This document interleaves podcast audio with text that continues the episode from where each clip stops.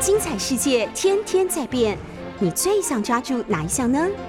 跟着我们不出门也能探索天下事，欢迎收听《世界一把抓》。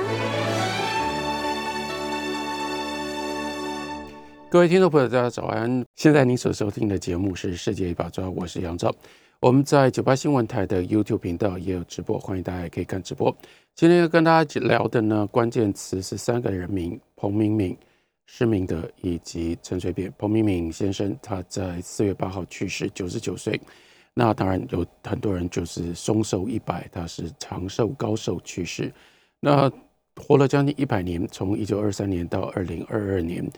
更重要的是，彭明敏他的一生基本上就是这百年这个经历了各种不同激烈变化的台湾的一个缩影。所以，我们看到。彭明你在讨论彭明敏的时候，有几个重点，也许就可以让我们更清楚的掌握到现在很多人搞不清楚的台湾历史的一些重要的事实。所以搞不清楚台湾历史的一些重要的事实，因为很少人今天在即使是在所谓本土化的这样的一个潮流底下，对于台湾历史这一百年当中所经历的快速的变化以及变化的激烈、变化的幅度之激烈。我相信现在越来越少人有这样的一种体会了。那如果你看彭明敏的一生，也就可以非常清楚的感受到，例如说彭明敏呢，他是来自于台湾的，他有很多的这种代表性，到包括他来自于一个士绅的家庭，而且呢，他出生在一九二三年，等到战争结束，也就是日治日治时代结束的时候呢，他刚刚差不多完成了他的这个大学教育，那中间又经过了战争。那我们来看一下彭明敏医生他的开端，他出生在一个其实是非常显贵的一个士绅的家庭。那这个士绅家庭它的来历是什么呢？是大地主。那这个地主又怎么产生的呢？其实是必须要回溯到在日本人进入到台湾之前，台湾的整体的土地制度非常非常混乱，因为呢是从移民的关系，因此呢有很多的台湾的地主。是称之为叫做不在地主，也就是他们虽然是大地主，而且往往越是这种大地主，他们人其实并不在台湾，他们人呢是在大陆，大部分呢都在福建。那这种不在地主，在当时呢，台湾称之为叫做传统上称之为叫做大租，大租就表示说他们是最高层的地主，他们收的是大租的这个租金。可是，在大租户底下呢，有小租，这个小租呢是他们自己本身。拥有真的在台湾拥有土地住在台湾，有的时候他们也部分的参与在农业的经营，或者是甚至如果说这个小租户呢，他的是等级更低一点的话，他们甚至呢自己在土地上面种作。那这是大小租这两个层级，在大小租的两个层级底下，接下来才是佃户，然后呢这是佃农，这是台湾当时的这个情况。而因为这个这个情况呢。大小租户其实非常非常混乱，也就是那个整个土地的制度，在清朝的治理底下，清朝虽然到了一八到了一八八五年让台湾建省，可是台湾建省在这个许许多多的行政措施上面并没有太了不起的进步，因而台湾的这种这个整个土地的制度基本上仍然相对的混乱，主要是靠自己的旧有的这个。既有的民间之间的各种不同的契约了，各种不同的这个，嗯，商量商量定的这样的一种传统，一个以及习惯保留下来的。那到了日治时代开始，到一八九五年，台湾总督府成立了之后，台湾总督府，尤其是到后来后藤新平主政的时候呢，他就有了他非常清楚的一个方向。当时呢，称之为叫做生物政治学。什么叫做生物政治学？生物政治学就表示，就像对待这样的一个社会，自己这个日本人进入到台湾之后所建立的这个殖民政治，要把台湾人跟台湾的社会看作是像是有生命的生命体一样。所以你要如何进行统治，要能够有效的统治，你先要了解这个生命体它到底原来长什么样子。所以前前后后，尤其是后藤新平主政的时候。就推动了一连串的大的调查，包括台湾山岭调查，包括台湾的这个公法调查。当然，很重要的就是叫做台湾司法调查。这个司法呢，是公司的司，就是这个呃私人的私。那司法调查后来又联系到旧惯调查，其实就是司法调查、旧惯调查，这非常重要、很关键的一件事情，就是弄清楚台湾的原来不在地主啦、大小住户啦，他的所有的这一切土地的这个所有关系。接下来呢，日本日本人就非常清楚的、彻底的，就是呃用总督府的力量。那这就是为什么在日本殖民刚刚建立的时候，台湾非常的花钱，让日本的国会吓了一跳。本来想说得到的一个殖民地应该得到，以为立刻像西方人在发展帝国主义的时候就能够得到很多的快速的得到很多利益，就发现这个殖民地。非但没有办法带来利益，还变成了一个钱坑，一直必须把很多的钱，包括当时在打赢了这个甲午战争之后，马关条约里面所得到的，从清朝那里得到的许多的赔款，都必须垫到台湾的这个发展上面去。那其中有一部分就是在解决大租户。当时台湾总督府的基本的做法，就是彻底取消所有的大租户，所有这些大租户呢，通通都给你钱，然后呢。就是用一个单一的政策、单一的办法，而且是没得商量的。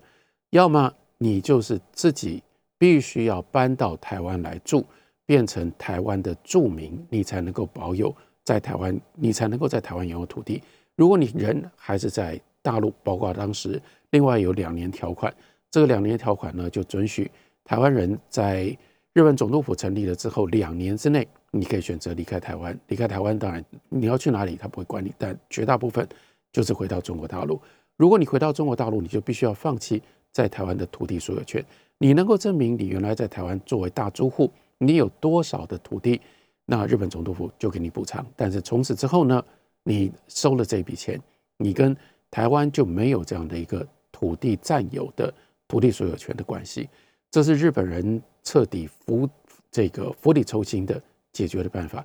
用这种解决的办法之后，这这个没有大住户，原来的小住户就变成了地主，在这样的一个巨大的变化当中，就使得原来而且是就是留在台湾的这些地主，他们其实在日本殖民这个初期呢，他们是得到非常非常大的好处的，所以他们本来上面还有大住户，现在没有了大住户，所以呢。他们能够保有的，从佃农那里，或者是他们自己参与农业生产，他们所得到的这些收获，他们的保留的层数，他们保留的比例，就比原来高了很多，所以就创造了这一群新的地主、小住户他们的财富。那彭明敏他们家就是在这样的一种小租户的情况，身为地主而累积下来的财富，累积下来的财富呢，像他们家，或者是像。这个施朝辉，也就是台湾另外非常有名的这个，嗯，台湾史的研究者，也是台独运动的领领导人之一，那就是他的化名是史明。那像史明了，或者是像李登辉，他们都是这样，就是家里开始有了一定在日治时代有了一定的财货，有了一定财富之后，就在子弟的教育上面多所投注。这里要快速的又说一下，像李登辉家里。李登辉家里的背景跟施朝辉啦、跟彭明敏又不太一样，他们家是有另外一个非常非常长远的这个长远的传统。这个传统呢，在台语里面，在台湾叫做 B 嘎，那也就是开碾米行的。那很多人搞不清楚什么叫做开碾米行的。我在看之前，很多人在讲李登辉的身世的时候，讲到他的这个他的父亲曾经在。日治时代担任担任过巡查部，也就是在加入日本人的警察的系统。然后呢，因为这样说，他们家当然他们家在当时依照那个定义就是萨卡，那就是这个加入在日本的殖民政治当中，是日本统治的阶级或者是统治机制当中其中的一部分。不过你也要知道，如果你去看奈何的小说，我在九八新闻台的讲史节目。世界始终流变的台湾，最近这几个礼拜正在跟大家讲这段历史，在讲这个奈何。大家如果兴趣的话，等一下只要你不转台，十点钟我就会跟大家讲奈何。如果说你看奈何的小说，讲到巡查部，巡查部它不是那么容易的，不是你是一个台湾人，你想要去做萨卡，你就可以去做萨卡。然后你要投降日本人，你要去这个投靠日本人，你就可以做。他仍然是有需要有家世的背景，所以李登辉，然后他的父亲李金龙，他们之所以李金龙在日治时代可以去当巡查部，那是因为他们家世早早有这个渊源。他们家在三支是开碾米行的，那很多时候，因为我们离开了那样一个农业社会的环境，就不太不太有人知道碾米行有什么了不起。碾米行感觉上这个行业现在彻底消失了，而且我们现在还有记忆的人。都觉得这是一个夕阳产业，然后呢，这是一个乡下的乡下的工作，跟都会无关，真的不是这样。在相当长的一段时间当中，Biga 在台湾这是非常重要的，因为他们不只是生产跟分配的中心，他们甚至是地方上面的金融的中心。农户农家他们种的稻米，种了米，收了稻子，稻子非得要碾米不可。那必须要经过碾米行，必须要经过 B 港才能够变成米。那所以呢，这个碾米行是保证生意。当然，碾米行有彼此之间的非常激烈的竞争。当时在台湾，碾米行非常的普遍，有开了很多很多的碾米行。不过，碾米行呢，它为了要竞争，它就很自然的发展出一种方式。这个方式呢，就是借青苗钱给农家。农家如果说到了这个播种之前，他把原来的存粮给吃完了，或者是他在家家境经过了秋收冬藏，冬天过了之后，到春天夏天，尤其到了夏天，这个时候很有可能在家用上面会出现短缺，怎么办呢？那你要去借钱，到哪里借钱？Viga 最方便借钱，因为 Viga 你都认识这些碾米行的老板，他跟你有这种非常密切的这个呃。生产上面的关系，因此碾米行也就特别容易信任农户，愿意借钱。农户基本上不可能跑到银行去借钱，然后你如果要到别的地方去找人家借钱，那个利息通常很高。Viga 会用比较低的这个利息借钱给农家，为什么？因为他不怕你嘛。因为我的条件就是，我现在先借你钱，到时候呢，你拿稻子来还，你拿稻子来还，反正。你所有的稻子都要到我这里来碾米嘛，所以我就把中间的一部分扣下来，然后当做我的这个利息跟本金，然后把把它这个偿还。所以我跟你之间的这个关系有保障，他就愿意借钱。所以它是地方上面非常重要的中心，甚至是一个金融中心，所以它才会有这样的特别的地位。刚刚讲到了，不管是像彭明颖他们家来自于小租户的地主，或者是李登辉他们家。来自于 B 港这样的一个地区性的地区性的生产跟生产分配，还有呃金融中心。等到他们累积了资产之后，他们就投资在小小孩子弟的教育上。因此呢，像彭明宇他们家哥哥，这个虽然他虽然家庭在高雄，可是哥哥呢就送到台北来念建国中学。那个时候是台北一中。那时候的，也就是今天建国中学的前身。那个时候，我们依照史明的这个回忆录里面看得清楚，那时候台北一中，台北一中是初中部了，就是今天的，就不是高中，是初中的这个等级。一个班上只有一两个台湾人，台湾人要进到这样的班上，到日本人当中，经过了念完了这个小学校，然后呢，能够进入到第一中学。能够接受的台湾人非常非常少，必然要有一定的地位才能够去念这样的学校。那所以不管是李登辉啦，尤其是像彭明敏，他们等到他们在台湾受了教育之后，非常清楚的他们的目标就是要到日本去留学，要到日本去进行更进一步的教育上面的深造。那所以可以这样讲，他们是日本在台湾的。日治统治的最后一辈、最后一代的精英，他们真的是精英。比如说，李登辉在台湾这个念完中学了之后，他是到日本的京都大学去留学。不过后来，当然因为遇到了这个战争，他一度被派回到台湾来。那彭明敏呢？彭明敏他到他是还没有念大学之前，他就已经先到了这个日本去。他到日本去，他的学历那是我们现在看到了已经不记得或者是不知道。例如说，大家如果查就会知道，他到了京都，他念的是京都的第三高中。那第三高中，三高，京都的三高，京都三高在哪里呢？如果有去京都这个观光旅行的人，我建议你还是可以去一下这个地方。你要去在银阁寺，这个是京都的大家会去的观光的景点。要去银阁寺的路上，如果你从百万遍走过去的话，你就一定会经过京都大学。但是很少人，应该说很多人搞不清楚那是京都大学，也很少人会进到京都大学去了。京都大学的后面有另外一个真的也值得去探访的景点，叫做叫做这个嗯，叫做吉野神社。那吉野吉野神社有一个小坡，你爬上了吉野神社的小坡，爬到最顶上，你会看到一个石碑。那个石碑是什么？那个石碑就是第三高校纪念碑。第，也就是第三高校当时它的它的这个校址呢在哪里？就是在吉野神社跟今天的京都大学中间。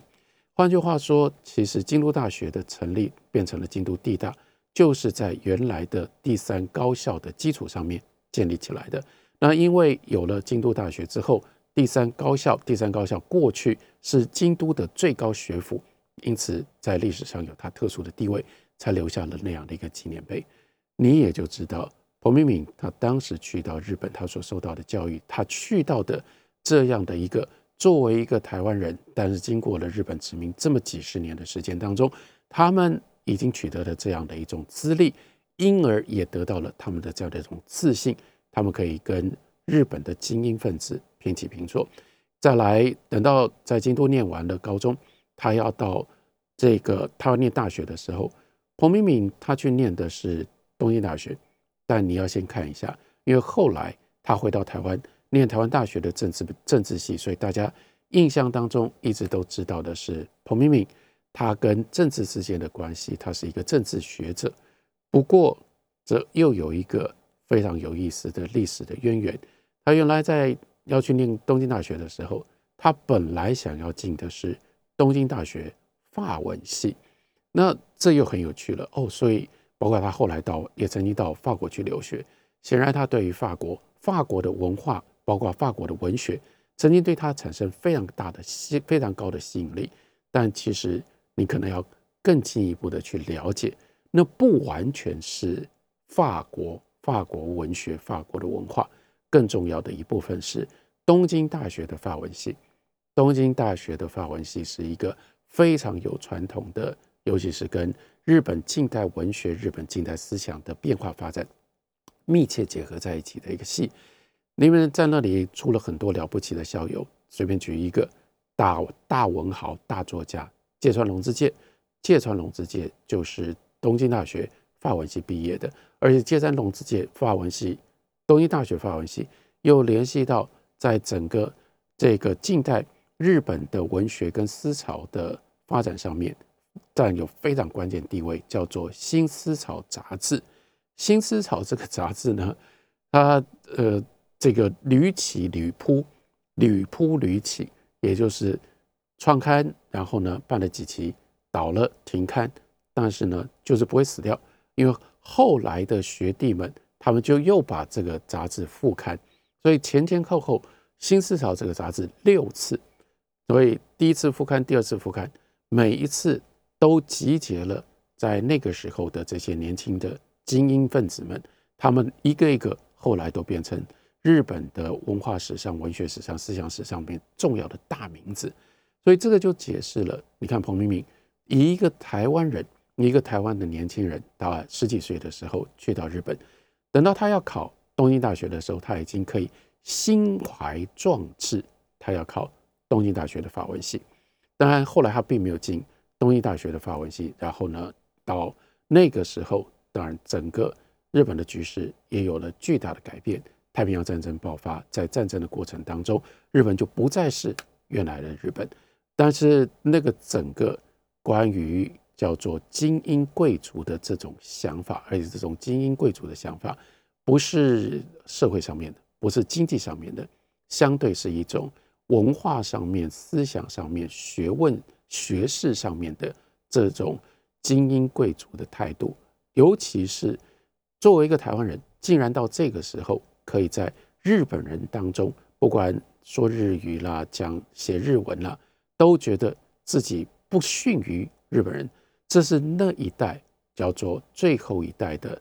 受到日本日本统治、日本教育的这一代的台湾人。在这个台湾人当中的拔尖的最优秀、最杰出的这些人，那是一个历史情境底下所给予他们的一种意识。他们要做最顶尖的人，他们当然就必须要跟日本人竞争，他们必须要像日本人一样，而且比日本人还要更像日本人，或者是比日本人对于日本当时的流行、对日本当时的潮流还有更充分的掌握。这是彭明敏他年轻时候的这个背景。这样的一个背景，我们不能够忽略。当然，这也不单纯就是他一生的最重要的阶段。我说他的这百年，让我们看到台湾的历史有多大的变化。那个时候年轻的时候，用这种态度看待自己的生命，用这种方式成长，很快的，一九四五年战争结束，就必须要面对完全不一样，而且那个不一样是对他们来说本来不可想象、无可想象的一个大的变局。在那个大的变局的过程当中，彭明明又从原来的东京大学的一个学生，到回到台湾，变成台湾大学政治系的一个学生。面对新的时局，他有新的选择。那这些都是我们今天回头看彭明敏一生的时候，我们应该要了解的，同时来了解台湾史。您所收听的是九八新闻台《世界一把抓》，我是杨照。四月八号前几天，彭明敏先生过世，我相信大家可能看到了一些关于彭明敏的报道，以及怀念或者是纪念的文章。在讲到彭明敏的时候，绝大部分的人都是从一九六四年开始讲起。虽然一九六四年离现在也已经将近六十年前了，是很长的一段时间。一九六四年发生什么样的事情呢？那就是彭明敏跟谢聪明还有魏廷朝。三个人同时具名，然后呢，发表了《台湾人自救宣言》。这《台湾人自救宣言》当然是在台湾民主运动过程当中非常重要的一个历史性的一个文献，同时也是一个重要的事件。不过，在讲彭明敏的时候，我在节目当中特别就是想帮大家补充一下，彭明敏的生命当然不是从一九四六、一九六四年才开始，他就他一九二三年就已经出生了，到一九四六年的。到一九六四年的时候，他已经超过四十岁，所以我们还是要了解彭明敏的来历。那在彭明敏的来历，讲到彭明敏的来历，还包括后来所发生的事情，就是我看到我自己能够看得到的，从四月八号彭明敏的去世的消息传来之后，我看到的许多的讨论，我会认为忽略掉、少掉的哪些地方，比如说刚刚在这个广告休息之前跟大家提到的。我认为我们还是要了解啊，彭明敏他在日治时代成长的经验，包括那个非常强烈的当时受到日本日本教育的影响，包括到日本留学的这一部分的这个他的生命的生命的经历。接下来我们看到他的家世，他的家世，他的父亲彭清浩在二二八事件当中，高雄高雄因为当时是这个嗯彭彭梦起。担任高雄要塞司令，因而，在彭梦琪的强势的这个作为底下，高雄在二二八事件当中有非常多的伤亡。那彭清浩，因为彭家他们当时在高雄，彭清浩刚才也提到了，他是这个从小租户地主而累积下来的财富，他又是一个，他就具备有医生的身份，所以在二八在战争战后发生了二八事件。彭金靠就参加了二八事件处理委员会高雄的部分，所以他们家也有跟二八之间的这个关联。那有了跟二八之间的关联，彭金靠曾经被抓，曾经被捕，这个部分一定对于当时还年轻才回到台湾来的这个彭明敏也产生了非常大的冲击。所以一方面是过去的日本的时代，日本跟日本的这个跟日本不只是台湾总督府，更重要是跟日本当时的殖民母国之间的关系，另外是在战争结束了之后，接下来是祖国来接收，然后呢跟长官公署，长官公署又彭明敏等于是在他的家世当中，也是第一线上去接触了、去接受到了二二八事件的冲击。虽然他的父亲彭金告后来呢被放了回来，因此呢就在二二八的这个二二八的整个二二八过程当中呢，他他们家还算受害并不严重。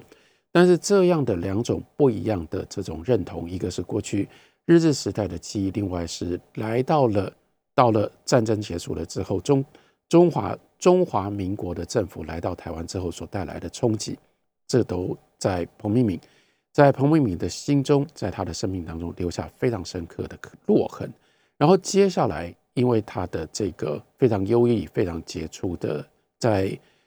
嗯学问以及学术上的追求，我们就看到他快速的在很短的时间之内，他转型，而且他走的这条路。也非常的特别，这就是为什么他介入在台湾的政治要比李登辉要来的早得多。因为李登辉后来他在他的学术的生涯当中，他是一个农业史跟农业的研究者。这个虽然当时因为这样，他跟农妇会这个这个是联合国的经费，美国跟联合国的经费所成立、所运作的这样的一个单位。它有很密切的关系，跟台湾的农村有密切的关系。可是这一部分，它跟中华民国的政府、跟台湾的政府当局也就比较有距离。彭明敏不是，彭明敏念的是政治系，接下来他的专业、他的重点是国际法。那国际法在当时对台湾极度的重要，最重要的在哪里？那就是台湾还有国际关系。虽然从一九六零，虽然从一九四九年，中华人民共和国成立了之后，一九五零年代主要是进入到一九六零年代，延续到一九七零年，台湾在国际关系上面节节后退。不过，台湾当时还是有国际上面的许许多多的活动，最重要那就是仍然保有在联合国的中国席次。因此，每一次每一年联合国开会，就是台湾最重要的国际的舞台，外交上面的必须要。进行各种不同作为的地方，所以那个时候，彭明敏真的是年青年才俊。他因为研究国际法，然后呢有一定的这个这个成果，包括等到他回到台湾来，他就很快的、很顺利的就进入到台湾大学，然后呢在台湾大学的政治系，一度也在他发表《台湾人自救宣言》之前，他就当上了台湾台大的，就是台湾的最高学府。台大的政治系的系主任，其实还不止如此。这不是台大，台大还不是他在这个时候他的身份以及他的活动上面最显要的一部分。最显要的一部分是靠他的国际法的专业，他参与了台湾的政府，尤其是每一年在联合国开会的时候，他都是以台湾的国际法的顾问参与在这个主要是。联合国的代表团以及台湾的外交部的这个工作上，所以他跟中华民国跟台湾的政府当局有非常密切的关系。可是也正因为这样，几经各种不同的冲击，这就使得他到了一九六四年，他无法忍受。那在这个这种认同底下，他看到的国际局势上越来越大的危机，然后他也更清楚的了解。当时国民党的这种做法，不管是对内跟对外，都是充满了各种不同的欺瞒，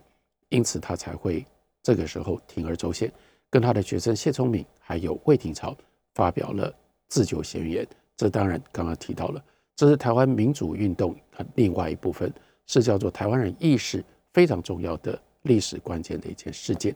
可是这次在彭明允去世的时候，讲到了。台湾自救宣言，接着讲到了彭明敏到后来这个神奇的逃亡，从台湾在被软禁的情况底下，竟然最后能够变装，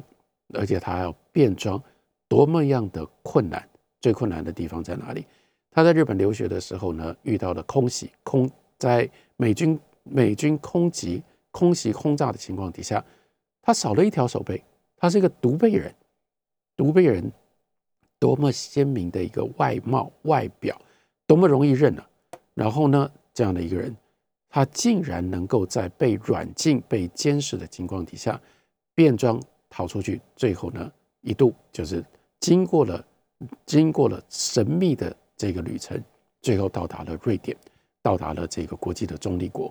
那个是很神奇的一个事件。在彭明敏去世，当然很多人都提到了。然而，从彭明敏如何在刚刚我们所说的。那样的一个思想跟认同的背景底下，还有跟中华民国当局的这个密切的合作的关系底下，竟然逆转他的态度，发表台湾人自救宣言，还有到后来他如何逃亡出去，我看到很多的，尤其是今天的本土派，他们的这个他们在本土派的本土派的叙述当中，叙述当中非常明显，就少了一大块。这块是什么呢？这块就是我也在告诉大家，我们今天做，尤其在今天的这个环境底下做新闻，在这里做新闻节目，我保持的最重要的立场，我最对我来说最值得讲的，就是叫做不方便的消息，或者是不方便的知识。不方便的知识，包括我当然知道，在我的听众朋友，这个我们这个这个台。电台的很多的听众朋友讲到了过去台湾人跟日本人之间的关系，很多人就是很不舒服，很多人就是很讨厌这段历史，但没办法，不管你讨不讨厌，不方便，虽然你觉得不舒服、不方便，但它是事实，我就必须要讲。还有另外一个，那就是现在倒过来，另外一边，那就是今天的这些本土意识者讲到这件事情的时候，对他们来讲很不方便的。另外的一个讯息，另外一个事实，那就是彭明敏如何跟李敖作为好朋友，在相当程度上，他是受到李敖非常非常深刻的影响。这一部分当然讲的最清楚、最详细的是在李敖，而且李敖讲过好多次，在不一样的地方。只要李敖从李敖的这个回忆录，到后来李敖八十岁的时候，他所写的这个自述。以及李敖在许许多多他的回忆的文章里面，他都讲过，还有包括有一本那个是对于讲彭明敏今天如果是用这种态度在看待彭明敏的一生，他们不愿意去提非常不方便的一本书，那是李敖所写的《你所不知道的彭明敏》。李敖当然讲了很多，可是我想告诉大家的是，细部的很多的细节。写在李敖是李敖写的，是李敖自己说的，但是这有很多彭明敏的回忆是可以对应，包括那个时候彭明敏刚从这个流亡结束流亡回到台湾，他回到台湾刚开始的时候，他的一些旧的书在台湾重出，他通通都是交给李敖出版社出的，包括他的《自由的滋味》最早的这个版本也是交给。李敖出版社在台湾出版的，那而且呢，他还写了序，他还写了不少的这些回忆的文章。回忆什么？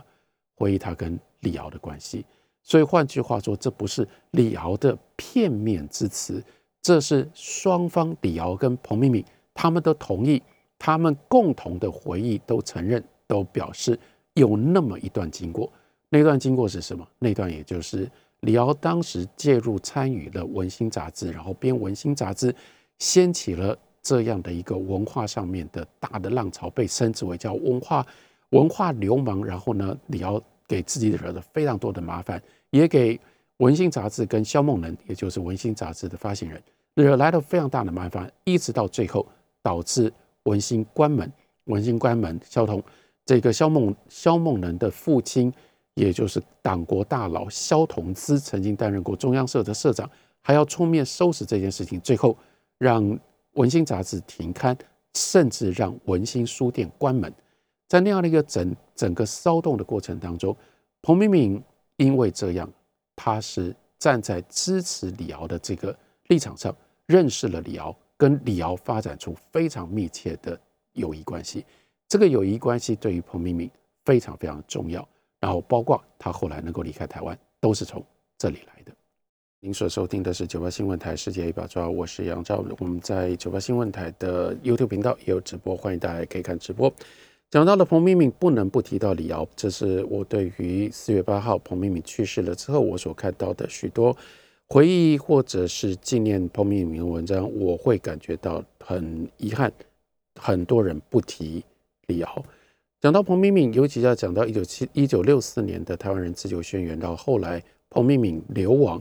怎么能不提李敖呢？一部分那就是那个时候在彭明敏身边，影响彭明敏，让彭明敏可以去发展他对于国民党政府，原来他跟国民党的政府跟台湾当局是作为台湾的中华民国的联合国的代表团的这个国际法法律顾问的身份有这么密切的关系。同时，他在台大政治系担任系主任。为什么到后来他会愿意甘冒所有的这一切的危险？这一切的危险，最后他付出的代价，他被迫离开台湾，被迫放弃他在台湾所建立下来的所有的这一切，不管是学术或者是社会上面的地位。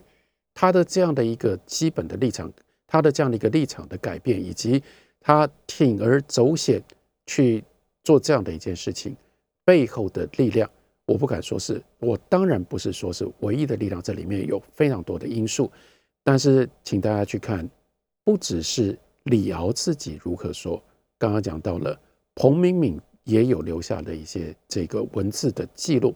或者是当然更重要的，如果大家。认为说他们两个人都是当事人，那我们再来看一下另外一个，既是当事又是既是当事又是旁观的，那就是谢聪明。你去看谢聪明如何讲李敖，你去看谢聪明在后来，当所有的这些本土派独派他们用这种方法在攻击李敖的时候，谢聪明还曾经用什么样方式辩护李敖，替李敖辩护？谢聪明替李敖辩护。最重要的一件事情，一个就是当年李敖跟彭明敏，以及李敖跟像谢宗敏跟魏廷朝他们之间的关系。另外一件事情是，谢宗敏也就特别提到了，这是李敖生命当中，李敖自己经常用嬉笑怒骂的方式，但是我们知道这中间是有伤痛的。他生命当中最反讽的一件事，李敖是怎么去坐牢的？李敖当然早就是国民党的眼中钉，但是李敖有他的本事。李敖其中的一种本事，是因为他掌握了太多的资料，尤其是他收集了那么多的过去这些台湾党国大佬们他们的资料，所以这些党国大佬们他们对李敖都有一种莫名的害怕跟忌惮，因为不知道当时还非常年轻的这个李敖手上到底有什么东西。如果得罪了他，他会不会把你当年在大陆上，例如说你跟哪一个共产党的这个的当共产党的成员、共产党的高官，你们两个人之间的通信，或你写过什么样的文章，没有人有把握。这个手上李敖手上没有这样的东西，他当时名声在外，江湖上大家忌惮他这件事，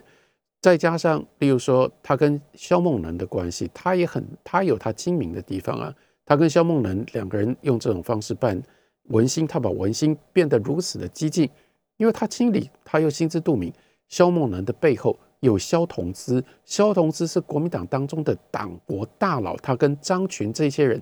关系都非常好，以至于当时其实大家，例如说张群，当知道了这个蒋介石对于萧梦能、对于文心，呃，尤其是蒋经国对这件事情非常的不满，然后想要下手的时候。赶快去通知萧同志，然后做了各式各样不同的党内的运作，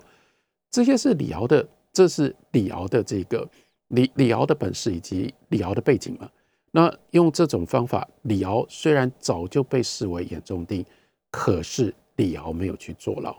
最后让李敖去坐牢的，这也是李敖一辈子他就经常讲，这是最大的反讽，那就是那就是在。台湾人自救宣言被发表了之后，因为跟彭明敏之间的这个关系，所以国民党罗织了一个这个台湾独立叫做台湾独立组织的这样的一个案子。然后呢，在那个组织的案子里面，把这个李敖呢列进到这个台独组织当中的哇非常重要的组织的重要的核心的成员。靠着这个，所以呢用台独案抓了李敖。判李敖，把李敖判刑，让李敖坐牢，把李敖关起来。所以李敖这当然，今天包括这些东西为什么不方便？为什么讲到彭明敏不方便提到李敖？因为李敖大家都知道，他一辈子就是一个统派。到后来他自己，当然他有他矛盾的地方，但是呢，他就是一直是高调的宣称他的统派的立场。可是李敖这样一个一辈子的大统派，他坐的牢，而且是被国民党关的，还不是被别人关的，却是因为台独案。这当然是一个非常非常反讽的，但很重要，让我们看出整个一来。台湾历史当中讲到台湾的民主运动是没有那么简单，它有太多太多的复杂的环节。第二件事情，台湾的民主运动，台湾的民主，今天我们正在享受的民主，不是天上掉下来的。它有多少的人在这个过程的纠结当中，他们付出了他们的代价。彭明敏付出彭明敏的代价，但是你不要忘了，李敖也曾经付出李敖的代价，包括到了后来为了这件事情自救宣言，也是靠着李敖。他的各种不同的奔走，因而才使得彭明敏得以得到了主要是国际特赦组织以及《纽约时报》的记者的协助，让他得以化妆乔装，然后中间真的是很多细节的安排，他才能够离开台湾，逃出台湾。这个过程，他假扮成为一个日本人，然后呢拿的是记者的这个护照，然后用这种方式蒙混从海关。蒙混海关，然后呢，真的就是正式的搭上了飞机。他可不是去什么游这个渔船偷渡，他是这样离开台湾的。这个部分，彭明敏自己也承认，没有李敖，他是离不开台湾的。这部分不能够被遗忘，他们都付出了他们自己的代价，包括就是因为协助彭明敏离开，所以国民党受不了，忍无可忍，非得动手。抓李敖，并且罗织这个台独案，把李敖给抓起来。这也就是最后只剩下一点点的时间。我本来本来想跟大家说，要讲彭明敏、这个施明德跟陈水扁。我想告诉大家的，从彭明敏这样讲下来，也就是在过去的台湾的民主运动为什么能够聚集这样的重要的力量，因为这些人的他们牺牲的故事，他们为了他们自己的民主的信念。这些故事感动了人，然后这些故事里面有一些更感人的，我们今天仍然不应该忘掉。虽然他现在看起来不方便，例如说，就是在这样的一个反对国民党、对国民党的威权统治、对国民党威权统治对于人民说了这么多的谎言的这个历史，这样的一个当时的这个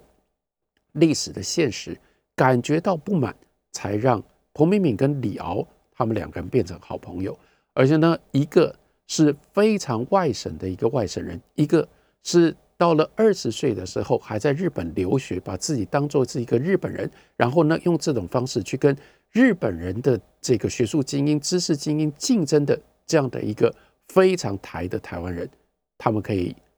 在这上面心意相通，而结合成为最要好的朋友。李敖没有太多好朋友，彭明敏也没有太多好朋友。这样的跨越省级、跨越自己原来的出身的背景，为了一个非常清楚的反威权的一种民主跟社会自由的一种概念而结合在一起，这是非常感人的一个台湾的历史的故事。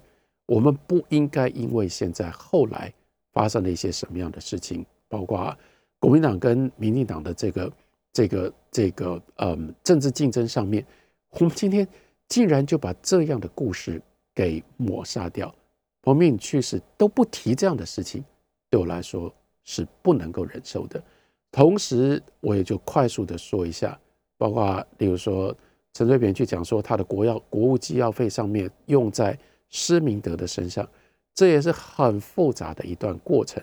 但是如果一定要长话短说的话，那就是陈水扁在这个过程当中，他。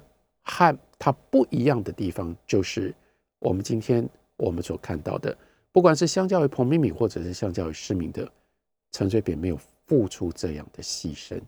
彭明敏、陈陈水扁有参加民主运动，但是他后来在从民主运动在民主的过程当中，他的所得远远超过他当时参与的时候所冒的风险，以及他所曾经付出的小小的代价。到今天，他仍然竟然还想要用他当时如何运用国务国务机要费，要求台湾人民原谅他，甚至还要感激他，或者是推崇他。这个人，他对于台湾不只是对于自己个人的这个行径跟道德的标准有问题，甚至更进一步的是，他对于台湾民主运动到底是怎么一回事，甚至包括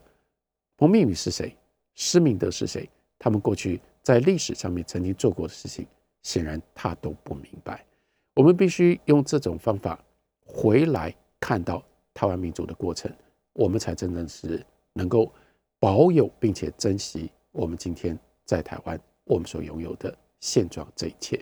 非常感谢大家今天的收听，那下个礼拜同一时间我们再会。